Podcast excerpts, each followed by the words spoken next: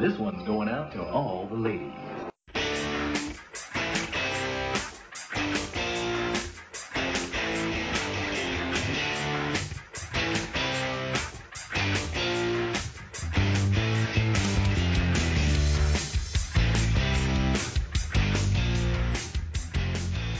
Welcome to Rock Candy, Yay!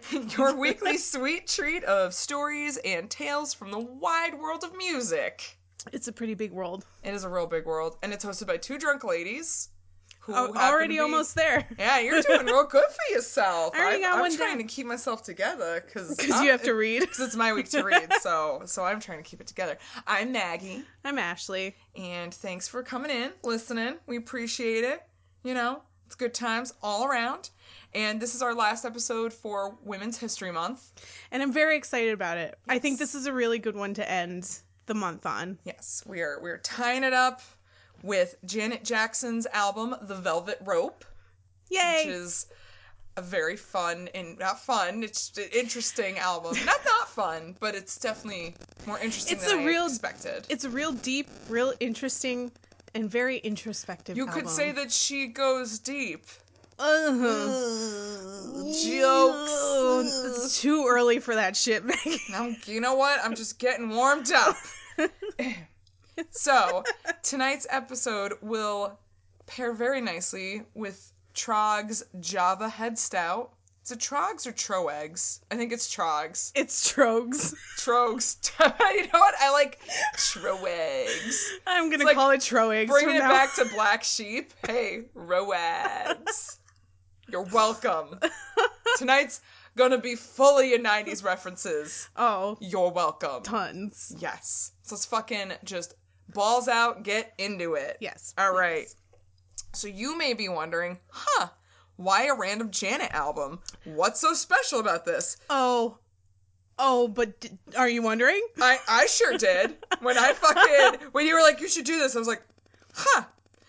But after we finish this episode, you're going to see why this is such an underrated album. It needs way more praise for how she candidly sang about depression, sexual orientation, domestic abuse, BDSM, social networking. Yes, in 1997. Yes. This shit's 21 years old. It this is. shit can drink. Body dysmorphia and a plethora of other issues. She took past experiences from her life and created this concept album with the theme of introspection. And which is fantastic because you would not expect a concept album from Janet Jackson. No But Especially after all these albums, she's, she's kind of she's not bubblegum pop, but she's pop. Yeah. She is that classic pop sound. and she's still doing pop on this album, but on a much deeper level. Oh yeah. Much more introspective and much more uh worldly, Yeah. I guess. She's touching on subjects that people weren't really touching on or they were because it was so controversial. She was really hitting the beginnings of a lot of these issues that we weren't quite talking about yet. Yeah. and she i i don't know how she just had that foresight but Yeah. she could see this is going to be important shit so Yeah. we're going to talk about it now And I was thinking about this earlier today. Um, this album came out in '97, so we were in 13 we were in our early teens. Yeah. And I remember my sister got my older sister got this album, and she listened to it nonstop, and and I loved it too. But because I was you know 13 or whatever, yeah it's a bunch of Um, middle schoolers I didn't really catch on to all of these very heavy subjects that she was No. talking about. I really don't think my sister did either. She was only a few years older than me. But and I don't know if people of, you know, a, an older generation may have caught on to it, but Yeah. I I I don't think everyone really did. So looking back on it now, it's it's a really good one to really dive deep into, especially for when it came out and everything like that. So I'm pretty excited to talk about this one because it it it, it was way beyond its time. it was Way and beyond its time.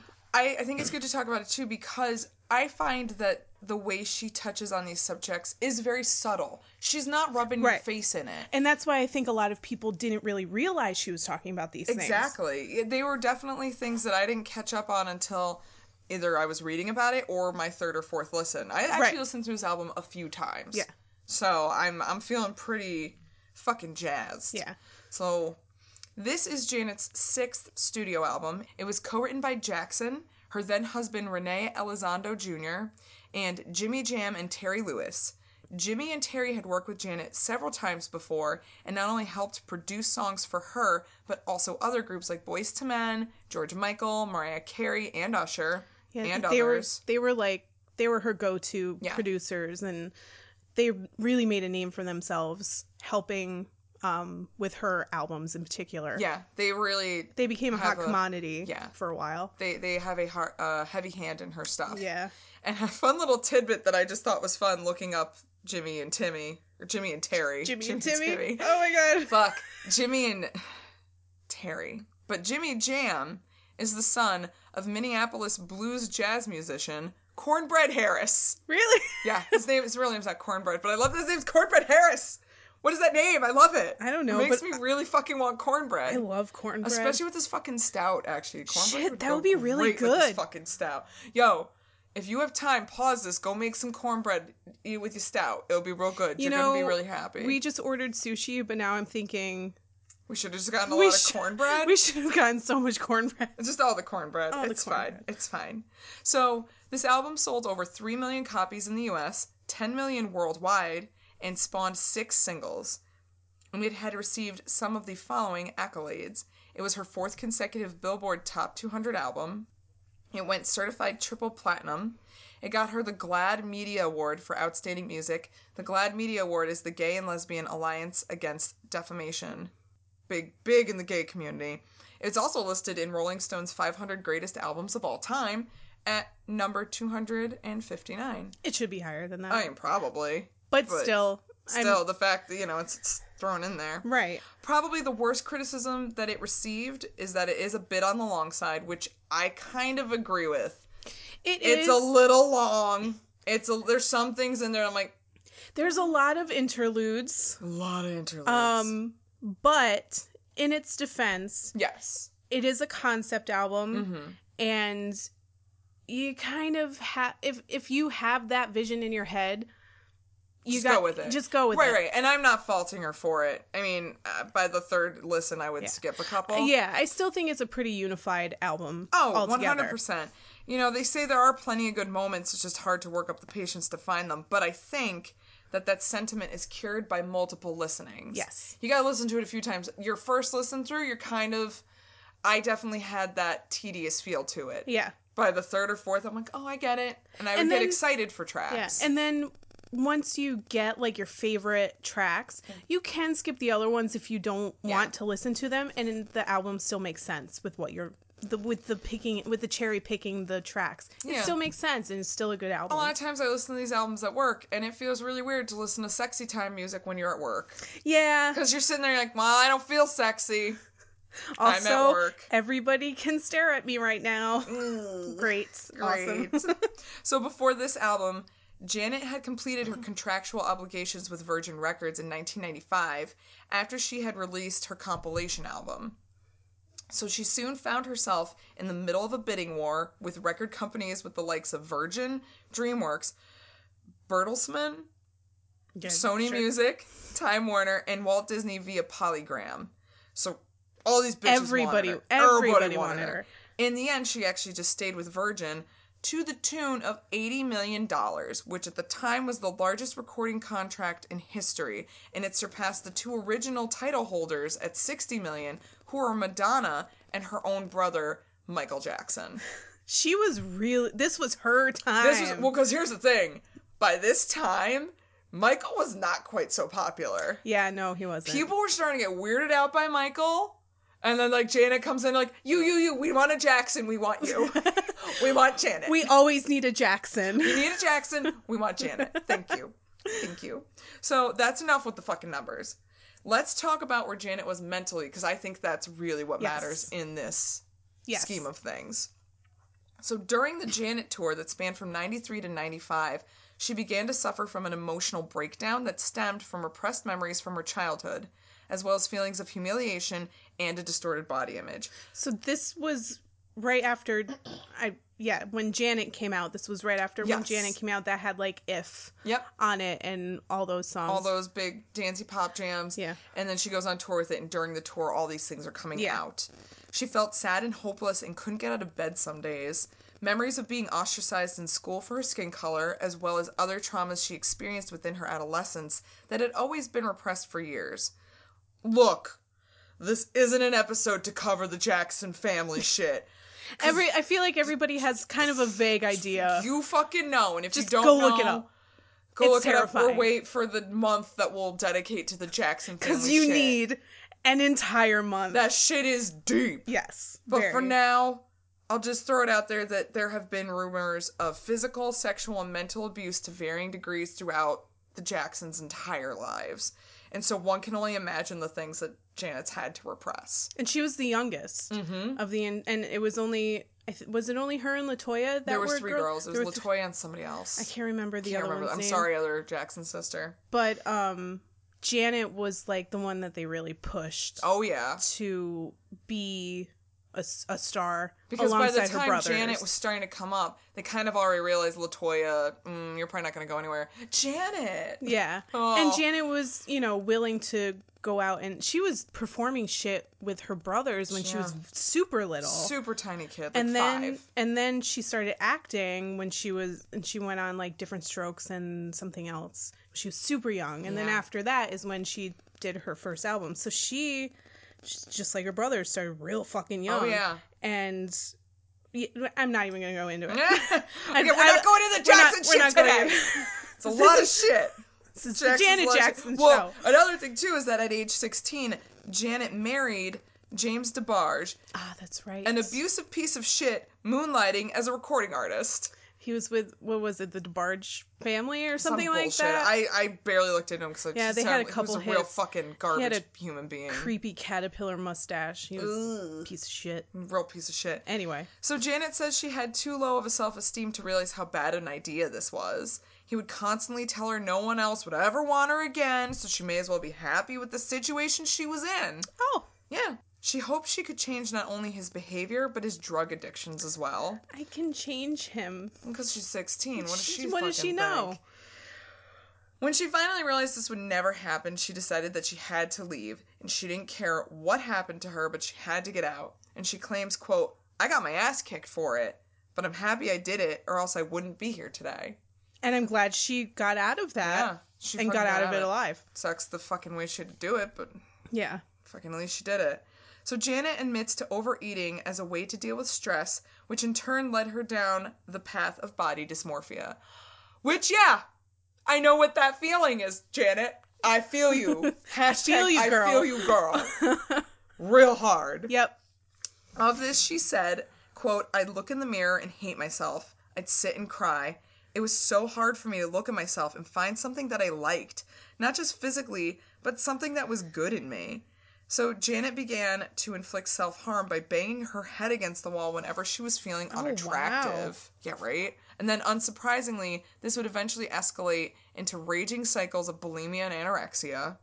And despite those around her begging her to eat and to get help, it took her a really fucking long time to finally decide that that's what she needed to do, was to get some help. And at first, it was in the form of a psychologist who she didn't really care for. So then she found it in the form of an older spiritual guru cowboy. yeah, some older guy who was a cowboy, Is and he was did- some was yoga guy. fucking Sam Elliott just ride up on a white horse and be like, "Yo, Janet, I'll fix so- you." I think that's what it was. Sam Elliott from Roadhouse just Roadhouse. just rode up. I would like that. I'd be You know okay what? with that. I I'd be fine with that. I kind of want to write a fan fiction about this.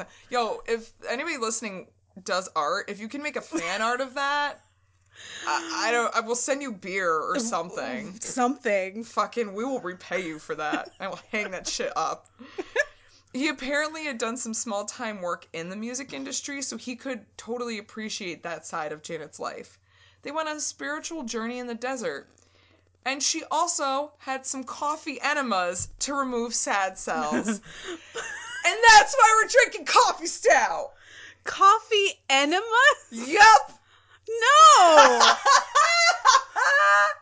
no, that's okay. Oh, I'm drinking butt You're juice. drinking butt Oh, juice, come girl. on. Pow, pow, pow, pow.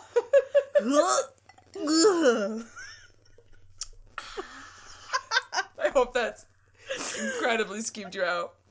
In case you couldn't hear that, I just took a big gulp of my fucking beer because it is still pretty good. I'm still gonna drink it though. However, despite I'm still gonna fucking drink it. It's beer. drink it. Um, By the way, that reflects nothing whatsoever on Trogs. It doesn't. Oh no, no, Trogs, your your your stout's this real beer is really good. It's real good. It does not taste like butt at all. It does not. This is the tastiest coffee stout I've had in a while, so you should go out and buy it. It's just that now that you have the connotation of a coffee enema with it. Anyway, Um, here's my thing though. Look, I think if you're having a tough time, you need to go get help. And you need to find things that are gonna make you feel better. And maybe sometimes they're unconventional. But I'm gonna tell you right now. maybe putting coffee up your butt will help, No, don't do it. but don't do it. don't do it. Because A, you could burn your butthole. There are stories of people who burn their buttholes on coffee enemas. And second of all, that's not how you get of quote get rid of quote unquote sad cells. Just Yeah, that, you can do anything I'm- else, but don't put hot coffee in your butt. I'm pretty sure there might not be such a thing as sad cells. I think that's just depression. So that's just what you call depression. Yeah. Yeah. Don't let Sam Elliott talk you into coffee enemas. No. Don't let him But do it. Coffee with Sam Elliott's fine. That is fine. That will cure any disease. Mm-hmm. Cured polio. there are like 50 doctors right now. I'm like, that's not, that's not factually accurate. So, we know. so while Janet was taking time to work on herself, they would inevitably have to stall recording for the Velvet Rope. This whole process to make this album took over two years. The producers said the album was quite difficult for her to make, and sometimes she wouldn't show up for five or six days in a row. So it was really hard. They would kind of start things, but never really quite finish them. So by January of 97, she went straight through a six month recording session. I think it's just, she took so long, and then she finally was at a point where she could do it, so she just fucking banged them out. yeah. It was recorded within three studios Flyte Tyme in Minnesota, the Hit Factory in New York City, and the record plant in LA. She was ultimately creating these songs as a form of therapy to help her work through her pain. So the lyrics dealt with darker and more controversial themes, while the music actually ran a variety of styles, including pop, electronic, R&B, jazz, and folk music. Mm-hmm. The name of the album, The Velvet Rope, is a metaphor for emotional boundaries as well as an allusion to the need to feel special. Janet said, quote, We've all driven by premieres or nightclubs and see the ropes separating those who can enter and those who can't. Well, there's also a velvet rope we have inside us, keeping others from knowing our feelings.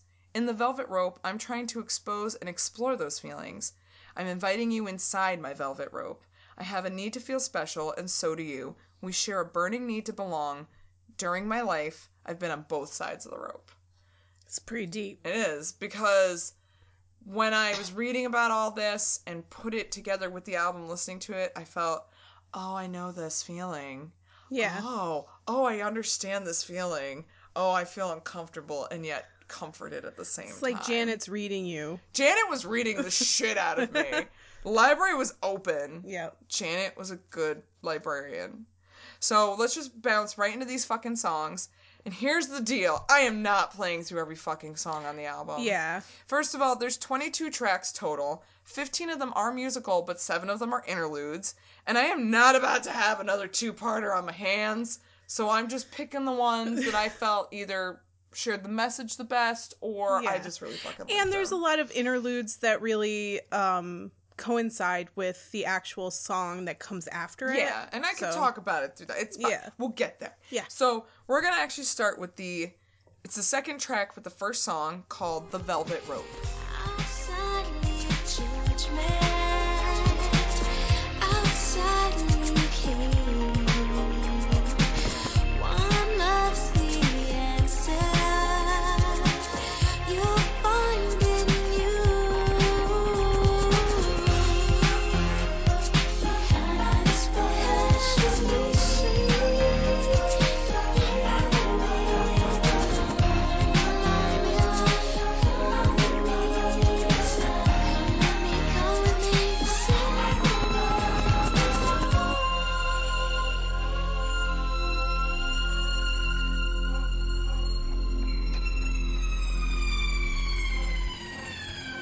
Right off the bat, you can hear the obvious samplings of Tubular Bells by Mike Oldfield. And there's actually a sampling of Hobo Scratch by Malcolm McLaren and the world famous Supreme Team. You may know McLaren as the promoter for both the New York Dolls and the Sex Pistols. Huh. Yeah, so she's Janet's going deep on Well, this Well, that's one. what I like about this album is that there's so much stuff on it that's completely unexpected from somebody who's been just a straight R&B artist for most of her life. Well, let me get into my fucking There's so many influences. my fucking favorite part. Now that you mention that about this song, the violin solo that I'm fuck. Oh god, clam jams for days. I fucking love this violin solo. And when I was listening to it, I was like, hmm, can't be, is it? And it is.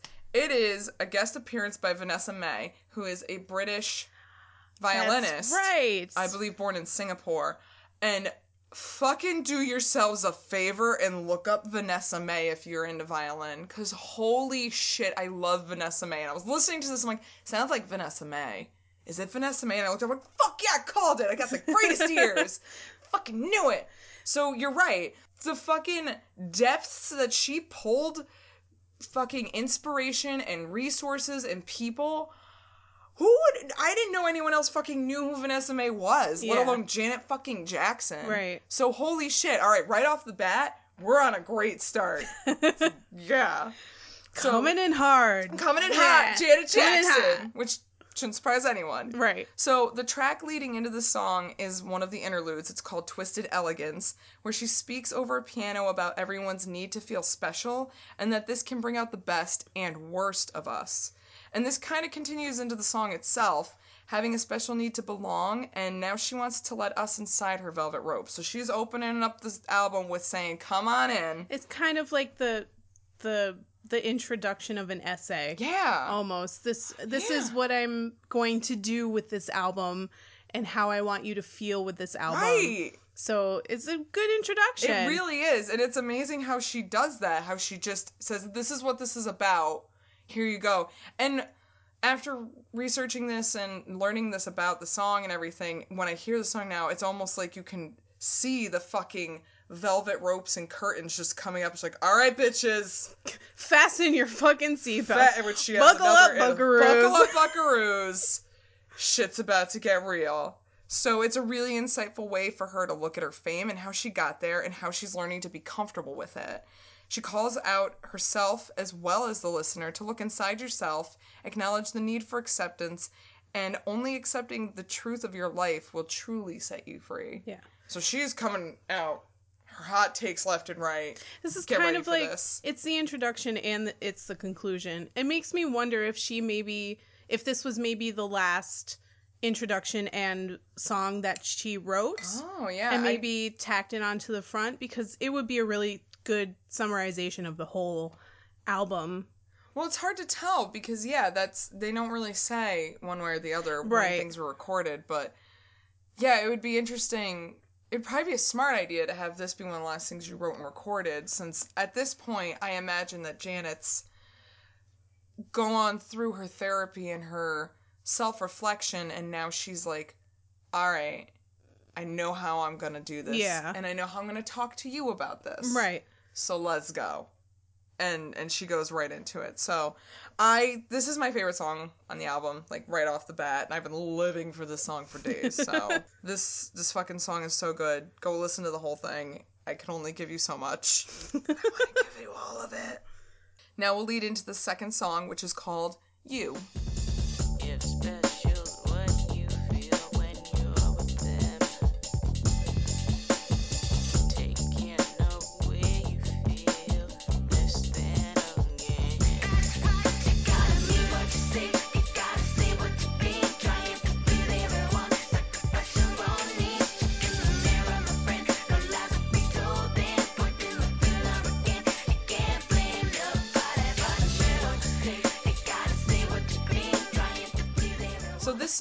the 1972 hit "The Cisco Kid" by War. Its musical stylings is referred to as trip hop, which I'm like, yeah, I that get sounds that. about right. I get that. I get what you're going with on that one. This is a real uh, baby making song, Ooh. but it's it doesn't have that message to it. No, it doesn't at all. But all. just the but it- beat Yeah. Just ignore the lyrics. like when and you're then it'll trying be to go like, face. hi. you dance up on a guy, you're like, I'm real attractive, but I don't know what that's like because I've never done that in my life. Because if you've seen me dance, you know I can't. You don't dance up on people. I don't. I don't. I barely dance up on myself. Can you dance on yourself? You know what? It's fine. So, what I love about this too is that Janet is singing in a much lower register. Yes. You rarely hear her sing this low.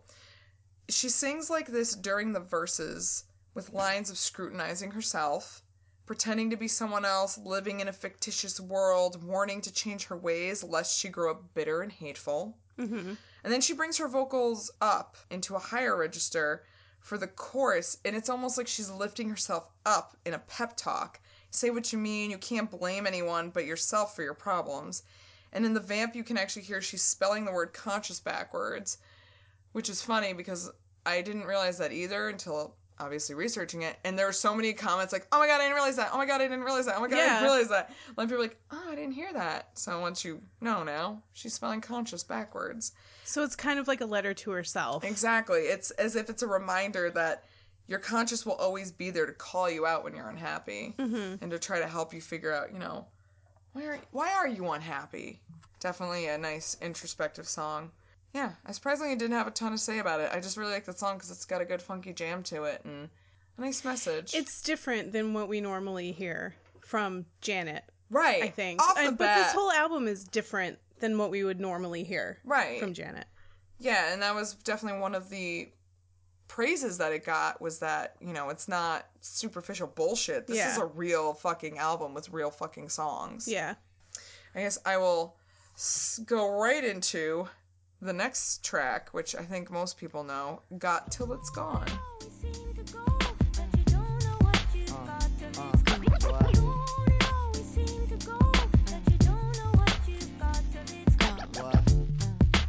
Mitchell never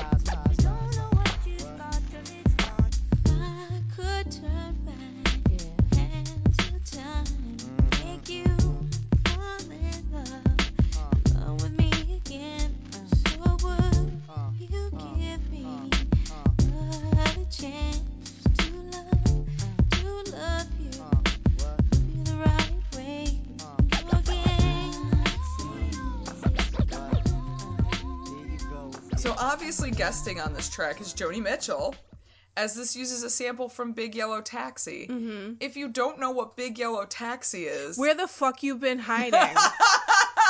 what are you doing? Who are you? W- what, rock what- did you Get crawl your out shit from under? together. Get your shit together. Put in a bag, so it's together. What are you fucking doing? Also appearing in the song is Q-Tip, who some of you may or may not know is a member of a tribe called Quest. yes. So it's really important to Janet to mix the folk and the hip hop styles together. She said, quote, him and Joni Mitchell have something in common. What they write is poetry. I think of folk and rap among similar strands, especially lyrically because you can put so much content into one song. Hip hop is great, and I think it's good when it talks of the harsh realities of life in the ghettos. So, You know what? Yeah. like Janet's like already like I notice all these differences and all these things that I need to talk about and how similar some of these uh, song styles really are. But that's kind of pretty uh, genius Yeah. because you're taking Joni Mitchell, who is a very white lady, Yeah, Who- quite a, quite who is quite a white lady, who sings a lot of like white people music. yeah. Let's be honest. Yo, Joni Mitchell sings that white people music. she does. She does though. And then you have Q-Tip, who was a very popular rapper at the Oh, time. yeah.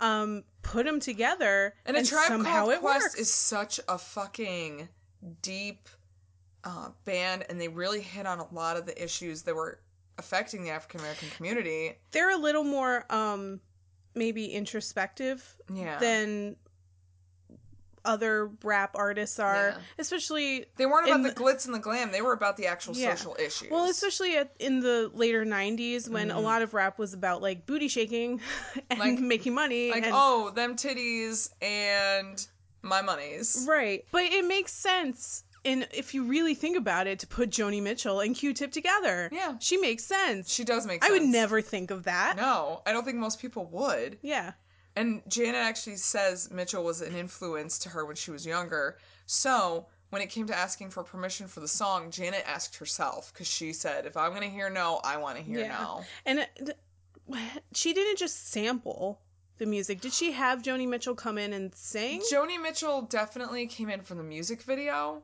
Okay. I don't know if she re-sang those lyrics or if they just took it from the song. It's hard. It was hard to tell. I actually had a hard time figuring that out because some places would say sample and some places would say she sang. it. Right. So it really, either way, she's attributed to it, and Joni 100% backed it up, and she was in the music video. So Right. you know whether or not it's a sample or she's singing it, it's still 100% backed by uh, Joni Mitchell. Yeah. So the theme is pretty obvious to appreciate what you have now because you never know when it'll be gone. Mm-hmm. Um, it was released as a single. So what I was confused by was, I guess in the U.S. it was not commercially released as a single.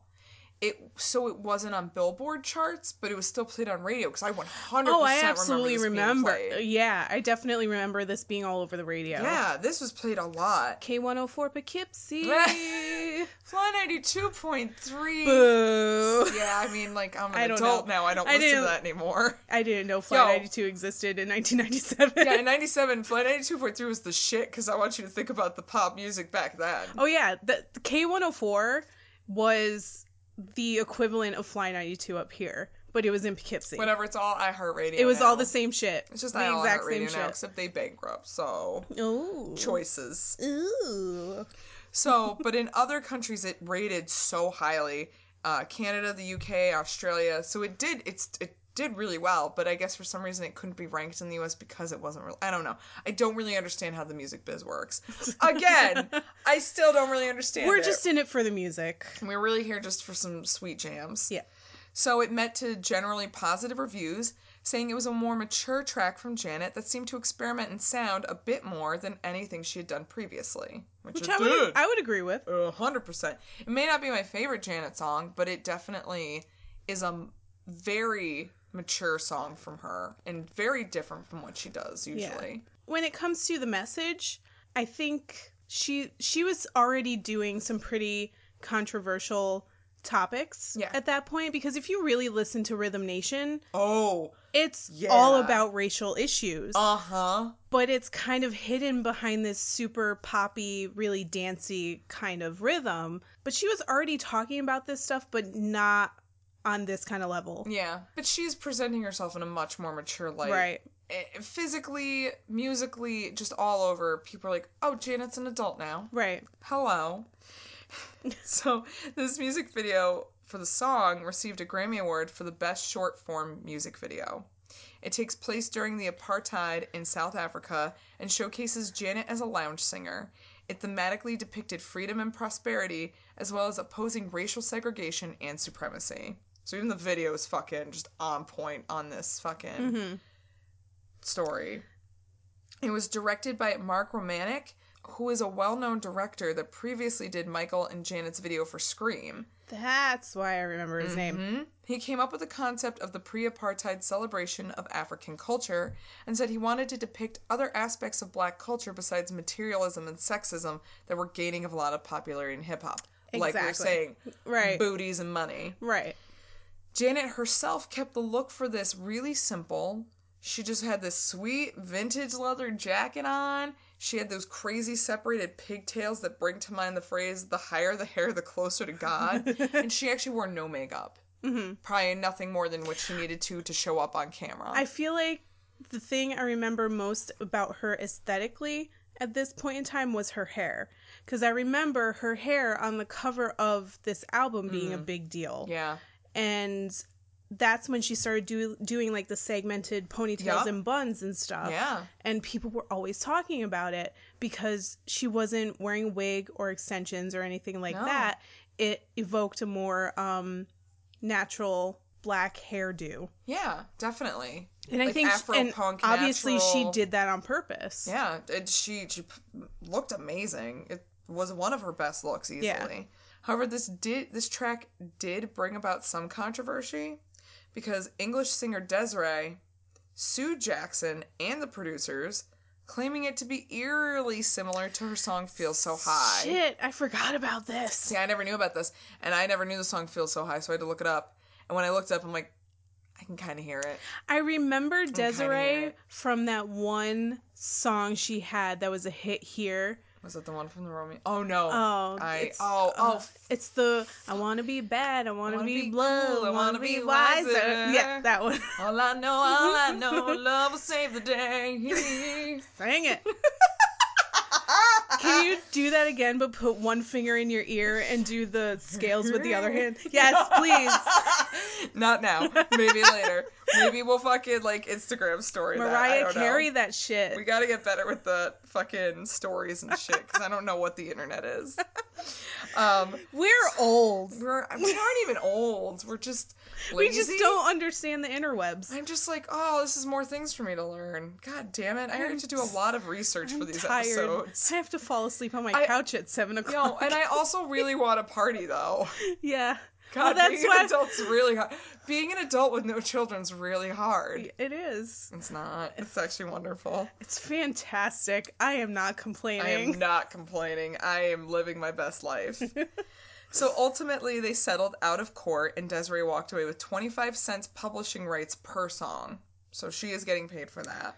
Good for her. Afterwards, she said it wasn't about the money, but justice, wanting Janet to recognize that she borrowed from her song. Mm, I don't okay. know. I don't know. I don't. I don't know. Whatever. Whatever. You didn't have to say that. You could have just said, "Yeah, recognize I wrote that song," and then just walked away. You don't have to say like it wasn't about the money, but isn't it though? Eh. Yeah, because recognizing that she borrowed from your shit means you get royalties. Mm. So Anyway, so with that, I think we'll go on to the next song on this album, "Go Deep." Ooh. We're gonna go deeper with the next song called "Go Deep." That was my lame attempt to be a radio da- disc jockey. That was terrible. yeah. oh God.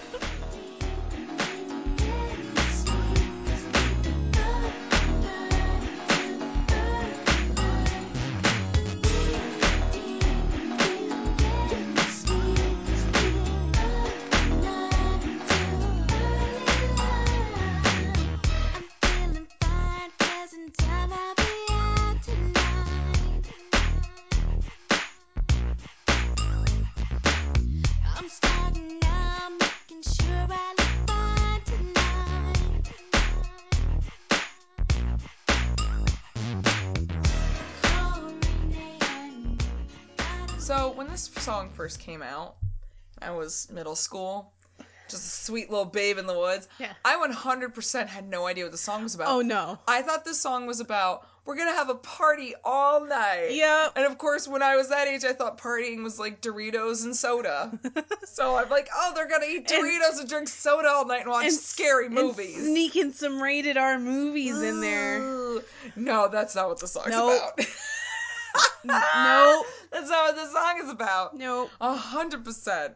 It's kind of like how I, for a very long time, even though I was older, didn't realize that Stinkfist by Tool was about anal sex and fisting. But then you get older and you realize it's about anal fisting. It's called Stinkfist. I didn't know. But now I do know. What? So there you go. automatically, I was like, I don't need And we're done. and we're done. Fuck. So this is another single off the album, and it's one of the more pop-heavy funk songs that she released. Lyrically, Janet is singing about going to the club, finding herself a man, and bringing him home for a night he will not forget. As opposed to what I thought was like Doritos and soda. It's It's very a party. very different than Very Doritos different. and soda. Very different. You know, but you know, it, she could have been talking about Doritos Crunch Nuts. Yo, go buy yourself some Doritos Crunch Nuts. Don't. They sound disgusting. I've never had them, but I imagine they're not They're great. just peanuts covered in nacho cheese. It's Ugh. disgusting. Ugh. anyway, She wanted to write a song that you could get ready to before going out with your friends, which this is hundred This is percent perfect. Which next jukebox night, Mission accomplished, We'll Janet. do it. Absolutely. fucking. So she said, "quote Dancing is therapy. I love writing and singing songs that make you move, lift your mood, and take you out of yourself. There are times when I call up my friends and say, "Hey, we gotta go dancing tonight." We Go Deep is about getting ready and getting down, tripping out on pure fun. Which, yeah, why don't we listen to that more? I don't know. Why aren't we I forgot about it. Well, now I remember it, and get ready, everyone in Troy, because we're gonna play that the next jukebox night. But I love to. Um, I watched the music video for this. I watched a lot of Janet music videos for this episode, and I love Janet music videos. They're all so good. She's such an amazing dancer. Yes. She's so fucking mesmerizing to look at. I can't not look at her. Have you did you watch the You Want This video? No. That song is not on this album. no, it's not. But I was like, wait, what? but it's one of my favorite Janet singles.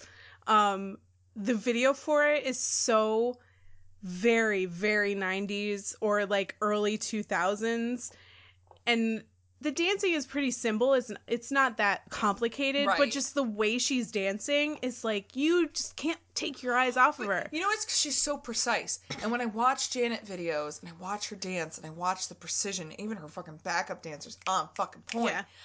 I get a little sad because I know I will never fucking be able to move like Yeah. that. When you're a kid, you don't know that. Yeah. You don't realize that. And you try to do that and everyone's laughing at you and you don't know why everyone's laughing at you. And then you discovered, oh, it's because I can't dance. And then they're all going to laugh at you. do we just hit a, a childhood maggie nerve Yeah, I Oh, really so always wanted to be able. I always wanted to be able to dance, and I can't. oh i was i was too chunky to even try I tried so hard. Oh my God. Hilarious. I mean, you've seen me dance. Well, I mean, this is why I didn't dance at all until I discovered booze and a jukebox. Oh yeah, as long as I got booze in me, I don't give a fuck. yeah, I'll dance. I don't care. I'll fucking dance all night. But- and by dance, uh, that there are air quotes all around Yeah. dance, by the way. And it was funny because you bring up Janet music videos. So, do yourself a favor and go find the music video for this song. Yeah. So, the one thing that I very much like about this song, and I just realized this today because I was listening through the album again while I was at work, and this song has a juice harp in it. Do you know what a juice harp is? Also called a mouth harp? I'm thinking something terribly offensive, so please tell me what it is. It's just it's a mouth harp. It's it's like oh, it's the fucking. Yeah, honestly, the shape of it, it totally looks like the fucking hand of the king from Yes. Game of Thrones. Yes, yes, And yes, you yes. just hold it up to your mouth, and you, I, I have no idea how you play it, but you kind of pluck it and blow it. I don't know. But I love it because it just it plays one fucking note, and you just yeah, exactly. But if you really listen to this song, you can hear it, Yeah. and Oh, you know I didn't even think of that. you know who what R and B artist uses a fucking Jew's harp You know what? in their song? Janet Jackson use- does. Who uses a Jew's harp in their song? no one. I can't say it. It makes me feel really weird. I feel eh. really awkward. Mouth, mouth, mouth harp. Mouth harp. Calling it a mouth harp because I feel really awkward with the other word. It's fine, Maggie. It is the technical term for the I instrument.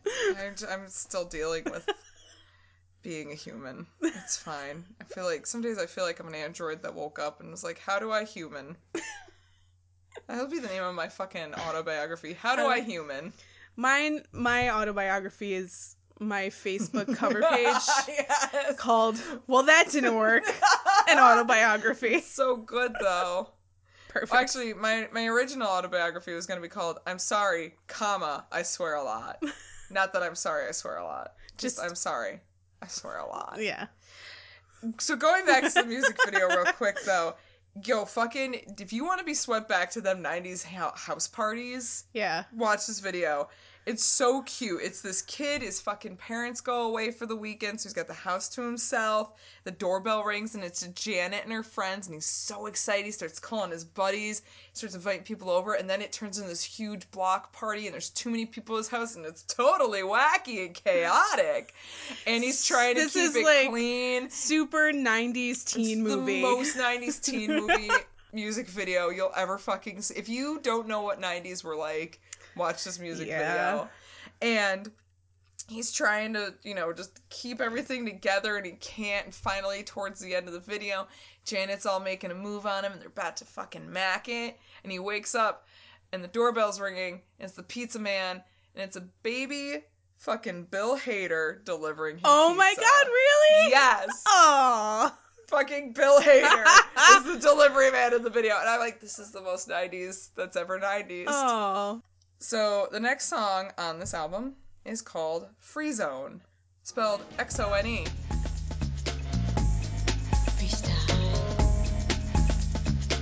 Zone one. Boy meets boy, boy loses boy, boy gets cute boy back. Girl meets girl, girl loses girl, girl gets cute girl back.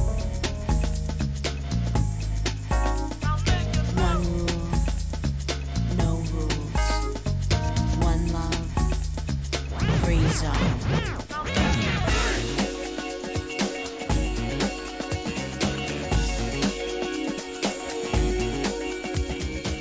So it's really obvious that this song deals with homophobia. Janet incorporates funk and electronic while protesting. She claims, quote, I contrast sexual prejudice with the freedom of being who you are. Mm-hmm. So again, 90s. This is pretty forward thinking right here. I feel like this was around the time when um gay rights started becoming a, a thing. It Yes. started everyone started actually talking about this, especially People realized this was an issue. and especially because I can't remember exactly what year, but this was when Real World San Francisco. and I never watched Real World. Well, let me tell you about Real World Tell San about Real Francisco. World real quick. Uh, there was a cast member named Pedro, and he was gay and HIV positive. Holy shit. and he was the first i want to say the first um hiv positive um like television personality that ever kind of existed Right. and he was very popular he was he was a campaigner for um for gay rights and for more hiv research Good. Yeah. And when Real World San Francisco was over with, um, I can't remember exactly what year, but not very long after it ended, he passed away. And he actually got quote unquote married to his partner on the show. Oh. So that really like jump started a conversation about homosexuality, gay rights, homophobia, and things like that. Right. So it was a good time to start talking about this Yes. and a good time to have this kind of song on her album oh yeah. and um, a good time to show that she's an ally Right. No, she definitely 100% in the song and throughout this album, she's 100% saying, I am with you yeah all the way. At the beginning of the song, she's describing two men meeting on an airplane, making with niceties and small talk, but then it's discovered that one of them one of them is gay and the other one's not okay with that. Mm-hmm. And Janet states a line in it that says, That's so not mellow. and it's like and she was saying you know they met on a plane they had a conversation everything was fine until the one found out the other one was gay Yeah. and then all of a sudden it's not okay It's not okay. Oh, hold on. You like And you that's- like dick? that's not mellow that's not mellow to be not okay with Yeah. it. And then throughout the song, she repeats, let's get free. And it's just meaning to let go of the stigmas that surround homosexuality. It doesn't matter who loves who, and there's only one love in her free zone. She says, one rule, no rules, which can kind of be interpreted that the idea of being gay is wrong is not the right attitude and causes entirely way too much pain, so knock that shit off right knock it off. I still feel like I have to say that in 2018, which is weird. it's kind of sad that we have to say knock it off Hey, it's so many times so much off. shit just knock it off In 97, you know, fighting homophobia wasn't really addressed in the news and the media super frequently, and Janet was definitely on the earlier train to see that this is a problem that needs to be talked about.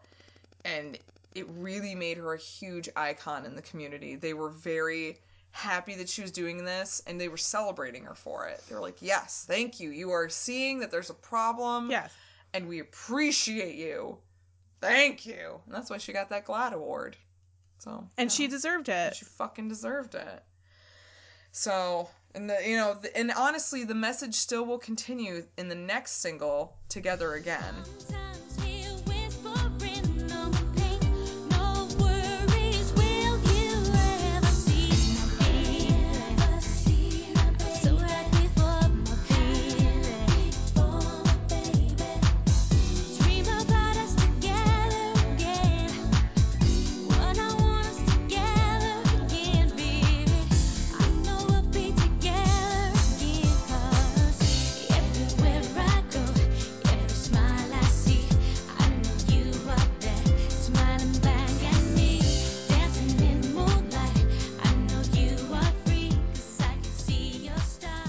So, it's a really up-tempo pop song, kind of almost more like a modern post-disco song, really. hmm Um, musically, they were inspired by Donna Summer's "Last Dance," which I I, can can, see that. totally hear that. Yeah, definitely.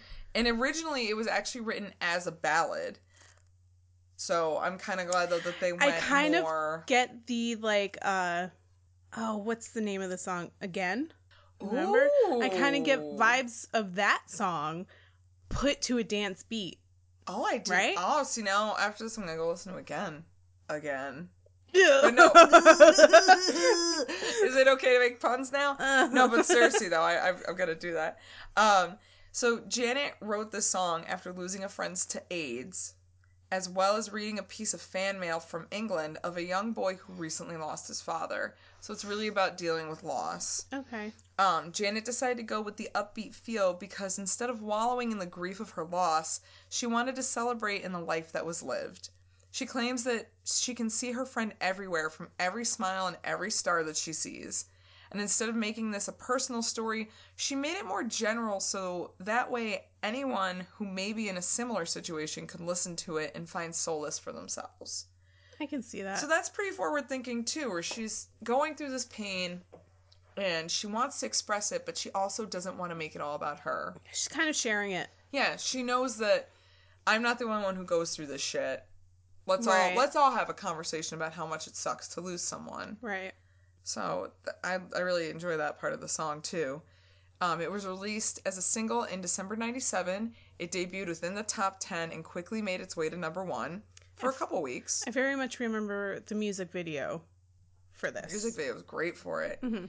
Um, I'll get to that hot second. Again, this song struck a chord within the gay community because it was such a gorgeous ode to the loved ones lost to the AIDS illness, which unfortunately was really striking the community very harshly at the time throughout the 90s. and they didn't really they didn't have much research down they didn't have any kind of answers for anything whereas now like you can still live with aids now Yeah. you can manage it it, it takes a lot Well, and it was such a boogeyman disease, too. oh there was still like a huge stigma Oh my gosh. um and it was still a gay disease Yeah. at that point Nobody nobody would acknowledge you can get it through a lot of ways, just blood, saliva, sharing needles, blah blah blah blah blah, and people were just not about that. and you know what i, I know i'm gonna sidetrack again I'm, I'm here for it. i have to give it up for general hospital around the same time, General Hospital was doing a storyline about AIDS, Damn. and it was actually a heterosexual couple. oh. And the guy had AIDS, and he was dating a nurse at General Hospital. And for some reason, I don't remember the specifics because it is a soap opera and it's ridiculous. but for some reason, they shared a toothbrush. oh my god, stop. and the girl he was he told the girl she was like yeah i i use your toothbrush and he was like why did you use my toothbrush Oh don't God, I fucking just do that the stills and the dramatic music. i have it clearly in my head right now the zoom in on his shocked face. yes and it was like a moment of panic and like she actually i'm pretty sure she actually ended up with aids Oh my because of that God, stop. but you know give it up for fucking general hospital and janet jackson for actually bringing aids to the forefront and making it a a, a public thing like Yeah. a like People were just giving they were sweeping under the rug. They just weren't like talking giving public it. awareness to it and um it's and general hospital in particular trying to say it's not a gay disease Right. it's not something that's strictly in the gay community anybody can get it you just have to be a little bit careful Yeah, that's all. that's all you got And don't share toothbrushes Yeah, just I guess don't fucking share toothbrushes moral of the story. Don't share toothbrushes. There we go. Now we got it now. All right, there we go. You know what? Our job's here done. Good night, everybody. It was good to talk. no. So, okay. The the really nice thing about this single too is that all the profit, not all, but a portion of the profits were donated to the American Foundation for the AIDS Research. that's awesome So she was Good. really on it. And like you said, the video was really good. They actually created two. There was the first one for the regular single, which again celebrated African culture. Mm-hmm. It was filmed in Tanzania, where Janet and her dancers were in a futuristic utopia surrounded by beautiful birds, elephants, wildcats, etc. It is bright and filled with positivity, and of course, some sweet dance moves. of course But then the second is for the remix, where Janet's alone in a large apartment with a butterfly float flying around, and it's kind of representing the spirit of the lost one. hmm While I wouldn't say it's sad, it's definitely got a more somber feel to it. Instead of celebrating, she almost seems to be meditating on this recent passing and truly embracing that person's memory into her heart. It was actually directed by her then husband, René. oh Yeah. he did something I mean, he helped with songs and stuff. I don't. I didn't look too much. i really don't know shit about Yeah, René I don't either at all I don't. I, don't I mean, nobody even knew that they were married until they were divorced. damn, Yeah, they were married for like 13 years or something, and nobody knew damn. until they got divorced. That's a fucking secret. and then she's like, "Hey, I'm getting divorced," and everyone's like, "You, You were were married?" oh my god. Well, he helped her with that. that was that was good. Good so, for uh, yeah. So after a little interlude called online, where you get to hear some fucking AOL noises, Some sweet dial-up some noise. sweet dial-up noises, follows a track called "Empty." When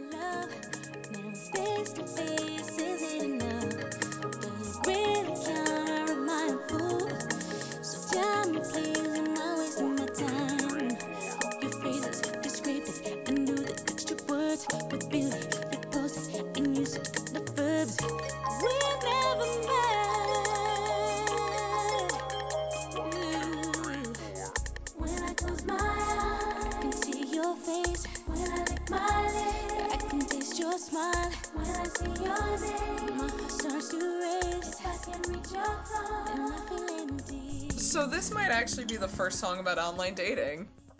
It very well could be. I think it very well could be. Uh, Janet's singing about connecting with other people through the internet, which was in its infancy as far as socializing.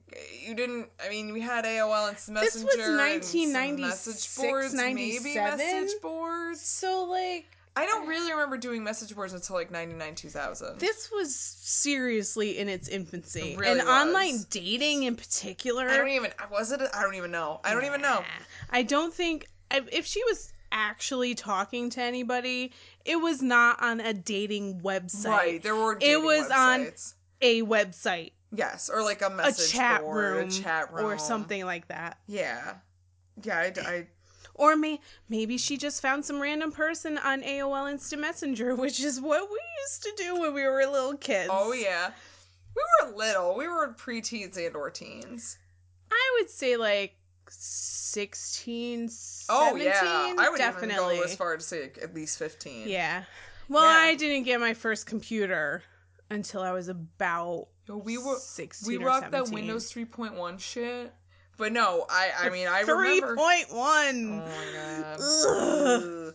No, Windows ninety five. Mm, I think we. I don't even think. I think we went from Windows 3.1 to Windows ME, which Windows ME was the fucking worst. By Which the way. Which one was that? Oh, don't even worry about it. It was the fucking worst.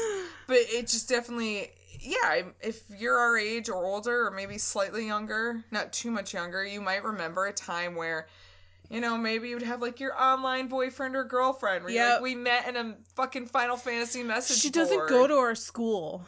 He lives in Canada, but no, he really lived in Canada. But he really did like live he in did though. as far as you knew. God, he was. He lived in oh, Canada. Oh, we were probably just talking to fucking fifty-five year old Oh, men. I talked to some sketchy people. We were talking to some Chris Hansen cookie eating motherfuckers. because you could just like you could just do a random search on on AIM and find random screen names and if you like their profile, you could just message them. Yeah, But I, am still friends with people that I did that with. I'm not.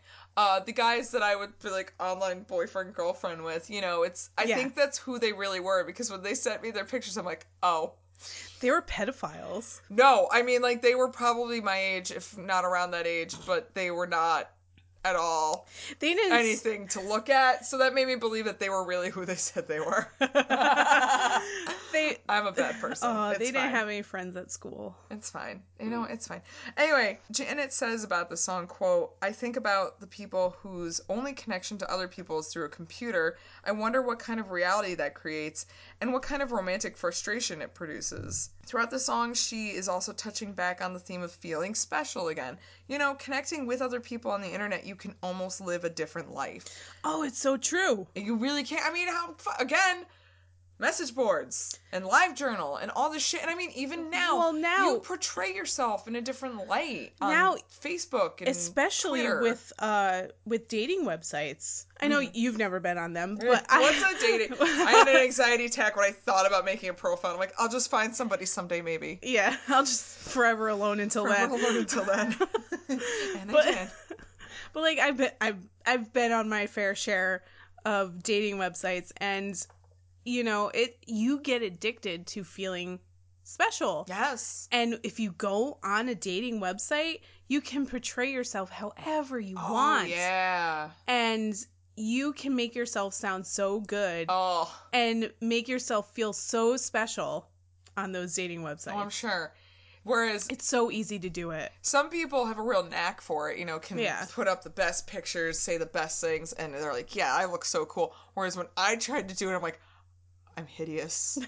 I'm the worst. Oh. Oh, I'm stupid. Nobody's going to want to date me. Oh. And that's why I had an anxiety attack and didn't do it.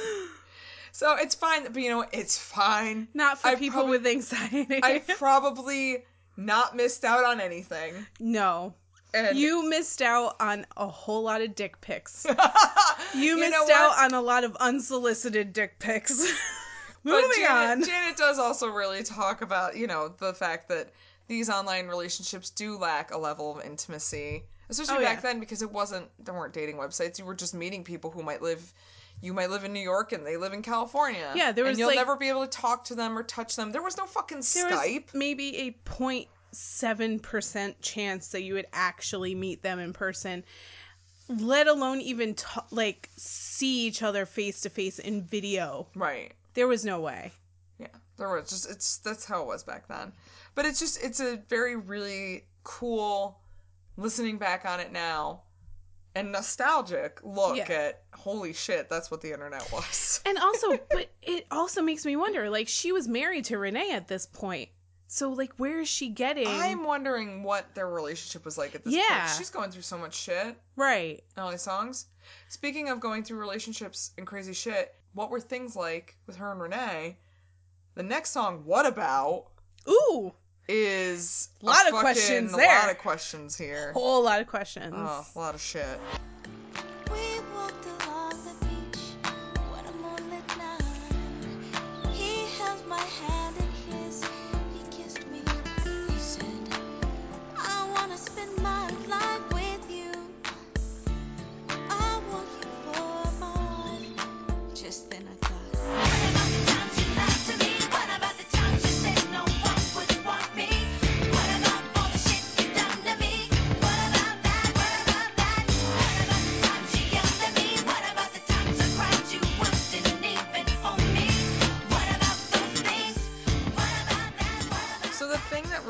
Me about this song is how it starts off really slow, and you think it's gonna be this sensual love song, mm-hmm. and then bam, Janet fucking hits you with what's really going on. Right. Holy shit. Because at first it starts playing, I'm like, meh. And then it gets into it, and I was like, okay, okay, here we are. Let's go.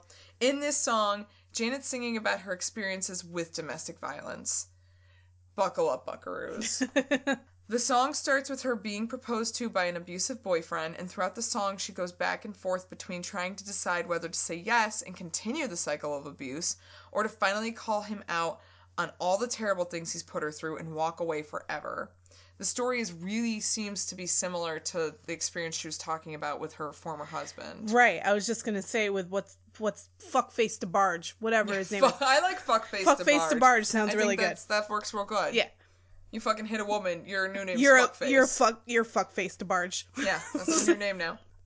But yeah, it's it's definitely reminiscent of that story because she knows the minute she fucking confronts him, it's not gonna end. It's not gonna be a pretty ending. Oh no, not at all. What is pretty interesting about this song is that she didn't. She performed the song during her Velvet Rope tour, obviously, mm-hmm. and it was pretty raw, controversial. You know, people were like, "Oh my god, like she's really dealing with this domestic violence thing." Right. Um, she didn't perform it again really throughout her remaining tours until recently in September 2017. And during a show on her State of the World tour, it was revamped for her second performance in Houston. It was right after the hurricane, so she did a really special performance, I guess. She became very emotional during the performance of this song specifically. On stage, she sings while surrounded by backup dancers performing the scenes of abuse. And it's all really raw, and throughout it, you can kind of hear her voice breaking a bit. Mm-hmm. But it wasn't until at the very end, it's all said and done, and she just stops. And you can see her, she's just bent over. She's trying to catch her breath, but she's crying. And it's. And this was only last September. So she's still dealing with this emotion and these feelings. And it's a really hard video to watch, which And also, in September 2017 was when she divorced her most current husband. Oh. Ooh. I mean, who knows? I mean, and she had just had her kid, I believe. Yeah. Not too too long before that. Right. So Who knows? Who knows? Who knows what was going on for this tour? I mean, you know, she's performing for Houston. They had just gone through the shit. She's getting divorced. She had a kid. She's in her fifties. Like she, and she does still have all of these horrible traumas that happened to her in her life. You can still be triggered, and these things can still be resurfaced. Right. But Especially, actually, I watched the video, and you can find it, and I'll post it in our social medias. But it, it's it's it's a rough watch. Even it's like one of the few times I'm like, oh, I'm glad some douchebag decided they felt the need to tape this whole fucking concert. one of the only times I might ever think that yeah. but it, it's it's something that was so good to get on tape because you really see that like this life is still affecting her. And it's also not an affectation. It's she actually feels what she's writing. Yes. It's not just and I mean there's nothing wrong with writing sympathetically. But she's writing or I'm sorry, it's not there's nothing wrong with writing empath em, Empathetically. yup. but she wasn't you know, she was writing sympath sympathetically. fuck my goddamn mouth. Don't fuck my mouth. Don't fuck my mouth. Just don't. Don't. The point is, she's writing this from experience. She's not just writing it to, you know, commiserate with other women. She's doing it because she's like, Peril, like, this shit happens. Yeah. And it needs to fucking stop. Also, it needs to be talked about. And actually, at the end of the video, too, she's crying. She's catching her breath. She points to the dancers behind her who had all been reenacting the scene. She's like, "This is me," mm-hmm. and you're just like, like I got a little verklempt. I was like, "Oh God, oh." Yeah. And I think about this a lot lately, but I'm really lucky. I've never been physically or sexually abused. I've never had Right. I've never gone through that. And then it's really fucked up that I have to genuinely feel fortunate that I've never been physically or sexually abused. right? I'm like, I've never gone through that. I should feel lucky. Why should I feel lucky? No one should fucking have to go through that. Right.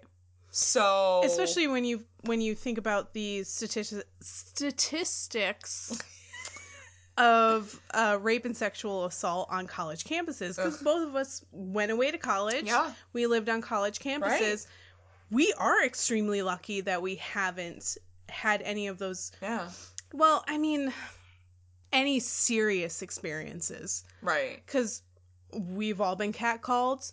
We've all been Mm. I mean, I've probably been groped. groped. on the subway. Oh yeah. but it hasn't But been anything that we've had. Remember that self defense class we took? Yeah. we haven't had to actually use that Never yet. needed to use that shit. So, but at the same time, you know, just because we haven't had that experience doesn't mean we shouldn't be aware of this shit. Exactly. Everybody needs to be aware of this and I shit. think women, and I'm not saying men can't. I'm sure you can, but I think women can be a little extra empathetic to each other, regardless if they've been in that situation, because you can think that can.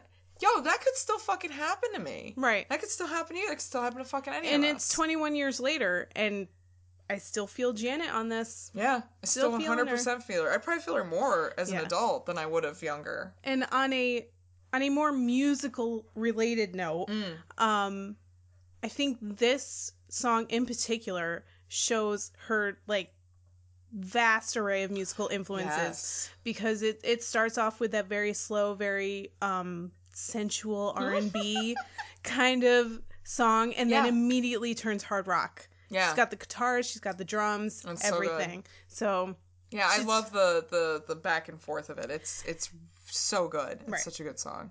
Yeah, we'll move on from the real the real downer stuff and we'll go into some more sexy town stuff with Tonight's the Night. ooh Kick off your shoes and sit right down. Loosen up the back of your pretty French gown. Let me pour ya a good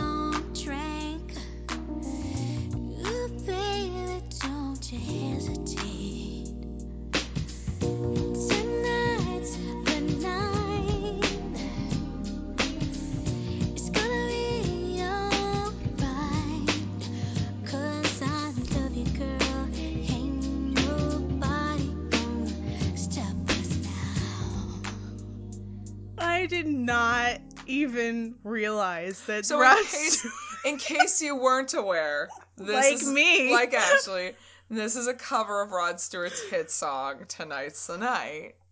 duh. But Janet sings it with a bit of a twist. She kind Yeah, of that's- alludes to some lesbian encounters, maybe a threesome. Mm. Because at the beginning she says, This is between me and you.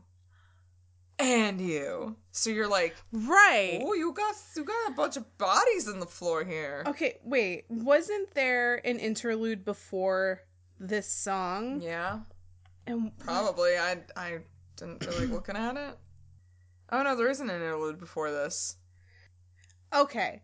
There was an interview or interview. There was an interlude called Speakerphone on this on this album. Oh well.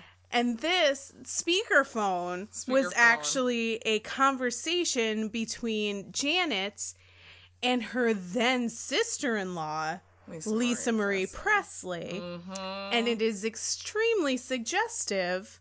And apparently, it's supposed to at least sound like Janet is masturbating on the phone Right. while she's talking to Lisa Marie. Right, which raises way more way more questions So many than I want. questions. Too many questions. so questions. many questions. Too I don't even want to think about them. I don't want to think about them. No. But it, I have it, these two things, this song and that interlude, connect in my brain.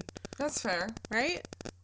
That's fair. That's fair. I mean, you know, it's again alluding to her maybe having some lesbian relations. The company, the record company, tried to talk her out of producing this because it was directed towards a female, but Janet didn't want to change the song because she liked it the way it was. So, of course, the rumors began to fly as to whether or not she was interested in women. Now, Janet has come out and said she's not gay. She's been curious, but apparently she says she's never experimented. And she, but here's the thing though, she doesn't give a fuck. Like, she, if you think she's gay, that's fine. She's not mad about it. Yeah. She's not one of those people who's like, oh my god, oh my god, I'm not gay. I just want to think about it. She's like, I'm not gay, but if you want to think I am, I don't really. Who gives a shit? Exactly. It's like, oh, if you want to think I'm gay, that's fine. I don't. All right, that's fine. That's up to you. People have tried to link her with her dancers actually because she's really close with her dancers. Yeah. They hug and kiss a lot. I guess like they'll share the same bed and stuff. And she doesn't because she doesn't give a fuck. 'cause She grew up in a very close, intimate family. So for her, that's really normal. And I do remember um back when she was when she put out Janet and she was doing the videos for that. MTV would do like specials about her videos all the time and they did a lot of focusing on her head choreographer and her dancers. Oh. And I forgot the woman's name, but she she was her head choreographer. She was in a lot of her videos and was just a head dancer Yeah. and also one of her best friends. Yeah. So they were that. always very close, and you kind of have to be if you're doing all your videos, all your touring, everything with these people. So that makes sense. Yeah, I she just that's just how she was. She was just really close to people, and she especially her dancers, anybody who worked with her a lot. She was like, oh well, yeah, duh, this is what I do. Right. But either way, she didn't care. She said, if you want to think I'm gay, whatever, that's fine. If you don't want to think I'm gay, that's fine too. I don't really care. I'm just happy to be here, and I love the people I'm around. And I think she just really wanted to do the cover of the song. She liked it, and I don't know where I was going with that. Well, she she had her own interpretation of it. that's it. Um, because I didn't even realize. Like that's a very, very. God damn it. I'm just pouring it in. None of you could see what I just did, but I totally opened my bottle of beer and the bottle cap fell into my pint glass and I'm drinking it I'm gonna call that a hole in one. Boom. Headshot. s- Hell yeah. Fuck. All right, we gotta keep this going because we're getting too drunk. But the point is, Janet says she's not a lesbian. Oh my god, I can't wait to fucking edit this. All right, the next song that I want to talk about is "I Get Lonely."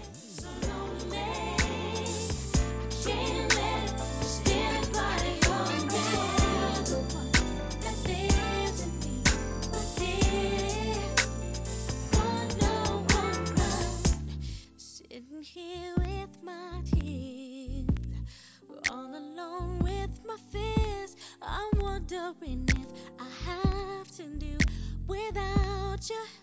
But there's no reason why I fell asleep late last night. Crying like a newborn child, holding myself close, pretending my arms are yours. So this being Ashley's jam, It's my jam. I love this song. It's probably my favorite song on the album. Is such a good jam. You had to take a selfie. it was released in February 90, 1998 as the album's third single, and it became her 18th consecutive top 10 hit, making her the only female artist in Billboard history to achieve that. Yeah. Because she's good like that.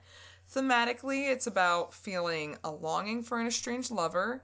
Of it, Janet says, quote, It takes me to a place of loss, having lost a lover, wanting the lover back, and dreaming of a time when the dream is fulfilled.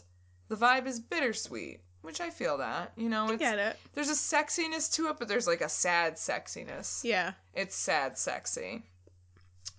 The feelings of abandonment and loneliness in this song are a direct reflection to the fragile emotional state that sent Janet spiraling into a depression.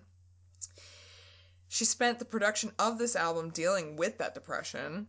So the feelings of unrequited love in this song could very well have affected her views of herself and made her begin to second guess everything about who she was, which was an interesting way to kind of think about it that I didn't really look at it before.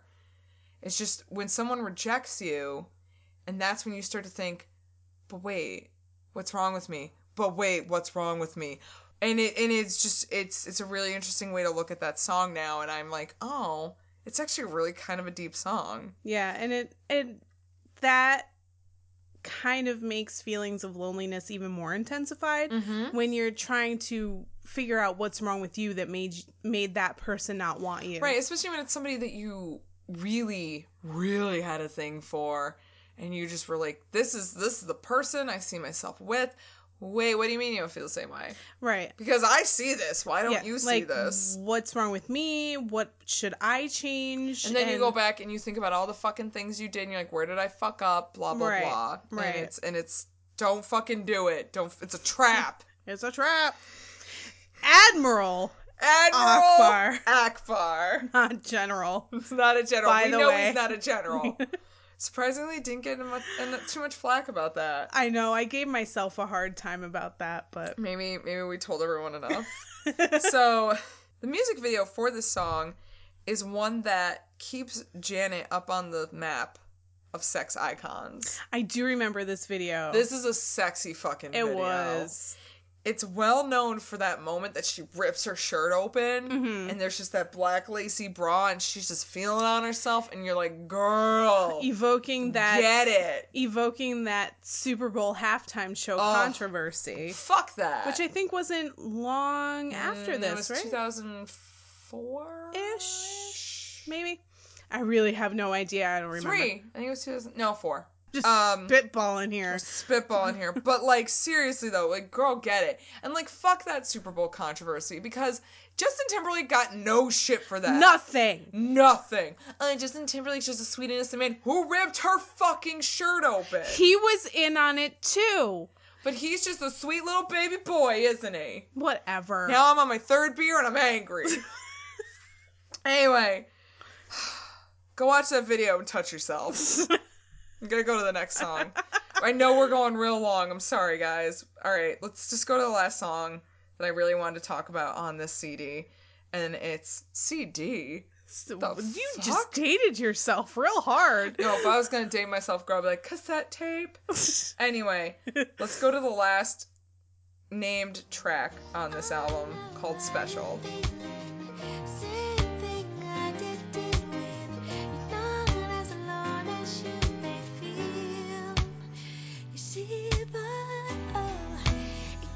To us fast. We have to deal with our past. I know it's painful, but there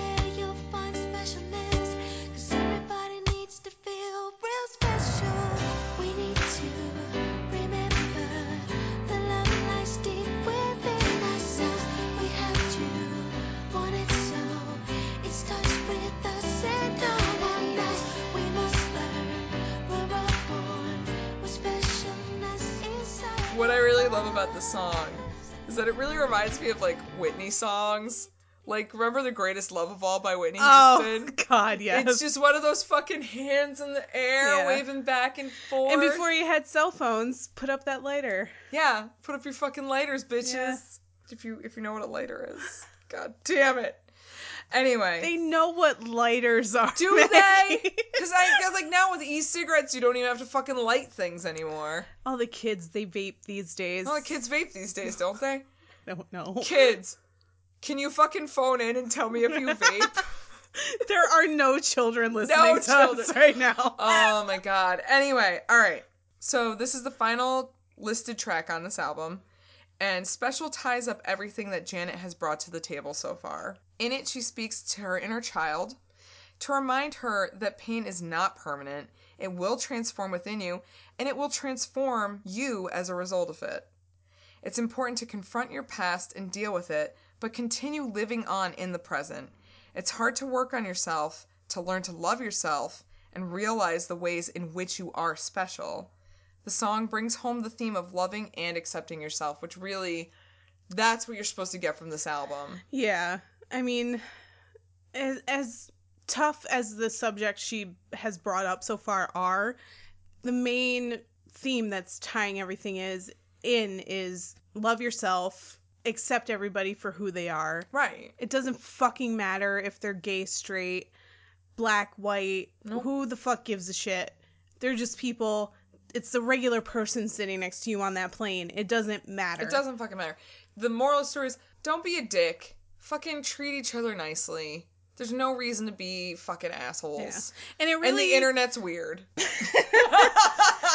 it really sucks that like this album was released 21 years ago I know. and she's saying all this shit and we're still having to say it now I feel like we're having to say it more now than we did 10 years ago. yeah So, and also after this song, there is a hidden track called Can't Be Stopped, and that hits on the points of bigotry and racial unity. Janet wants young people who are discriminated against to know and realize their inner strengths so that they can fight the forces of injustices against them. So, yeah, this whole album is just. It's a lot, and it's still really.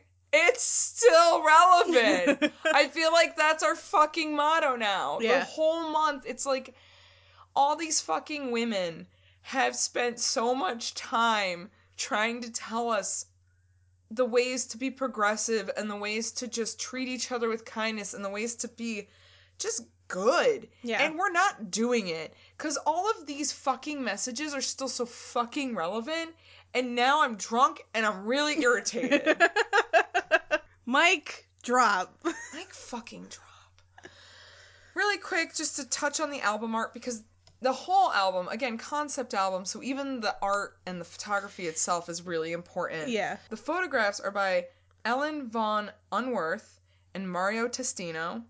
They were to capture Janet's emotional pain and the turmoil she had been going through during the production of this work. On the cover, we see a simple photo of Janet against a crimson backdrop looking down. She wanted to convey that the album was about looking inward, so that's what she was doing. And throughout the album, she uses a variation on the Akan Sankofa symbol. I'm sorry that I butchered that. Akan Sankofa? Akon Sankofa? Sankofa is a word in the Twi language of Ghana that means go back and get it. Again, I'm butchering these words and I'm sorry. But go back and get it. You know, this is really a motif that's represented throughout the whole album. You cannot move forward into the future until you learn from your past, and that's exactly what Janet is saying. And there are other photos throughout it that portray her edgier look. She got several tattoos, and, and also she got a septum, nipple, and labia piercing.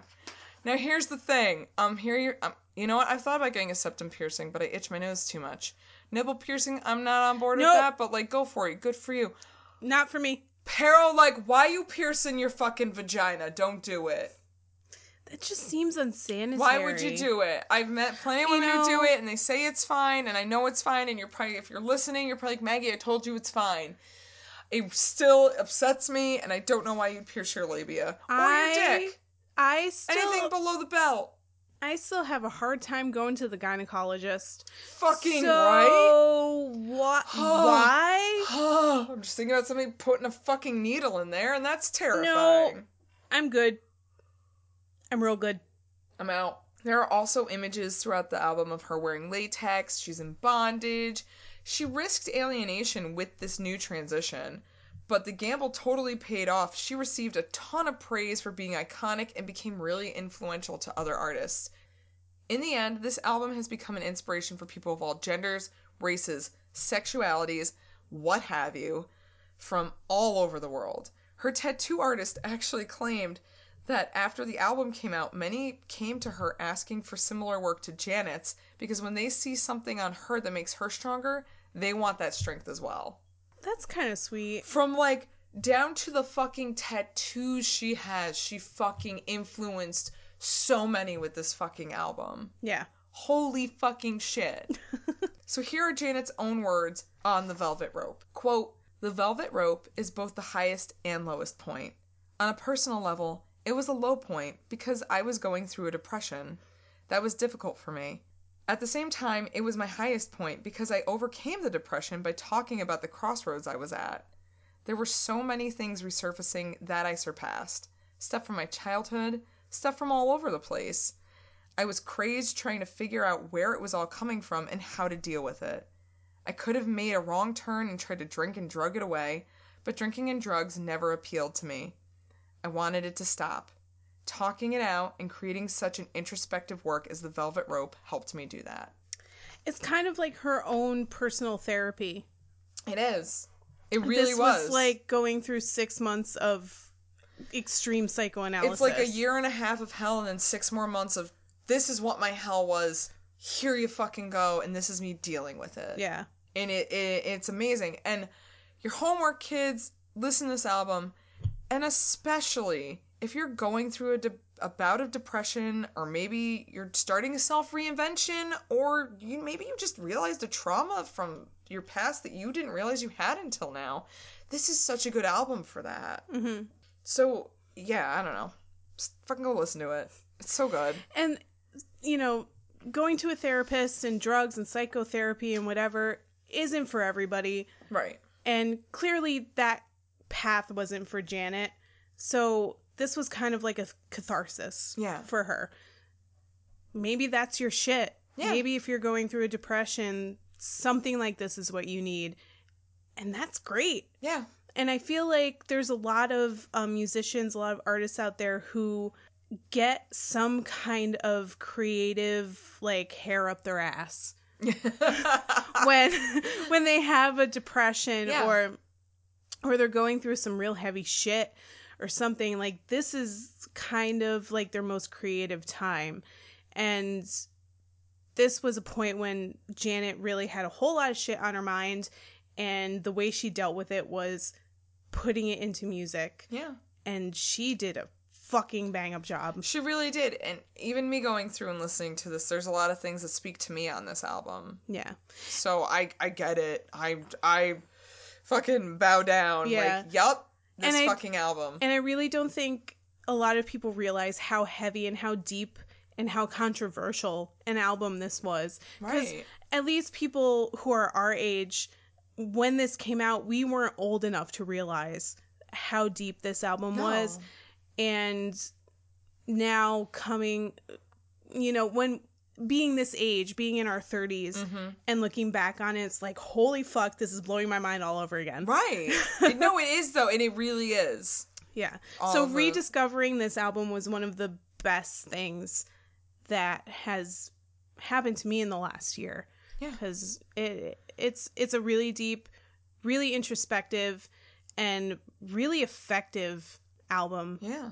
It it tugs at the heartstrings. It does. It does though.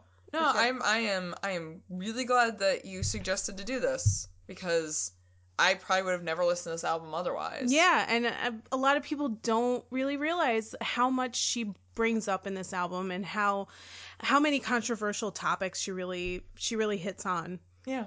It and a lot of people don't expect that from Janet.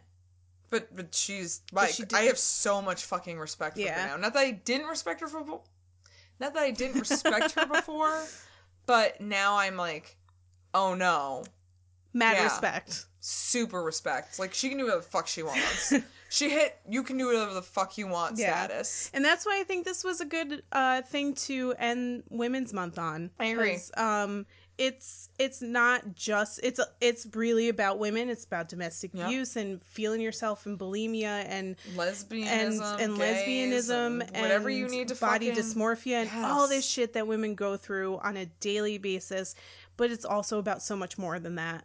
So I think it was a really good topic, a really good album to little bow, little to, nice little to bow. tie this whole Women's Month up.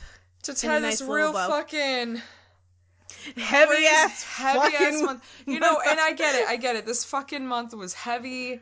There's a lot going on. But you, ki- you, you know, know, it was you have to do it. Doing this this whole women's month, especially because we're so fucking new to the podcast game anyway. We've never done this shit before. We're fucking fly, flying by the seat of our pants. We really are. We really are. and you know, I, I at first was like, God, why do we keep just talking about like all these women with these depressing stories? But then I try to look at it like, you know what? Yeah, these women have these really painful experiences, but they've created art with them. yeah, And and, not also only- that's kind of the reality of it. It is. It's the unfortunate reality of it. And thankfully, you know, these women, they they go ahead and they've taken these shit experiences, they've created art with them, but they've also succeeded despite these bullshit Right. scenarios. And right now, it's still good to see that and to say, all right, this is still shit we have to deal with, but we're still fucking making it. and it's getting better. And it is getting better, and we're fucking just Right. gonna make it work. Yep.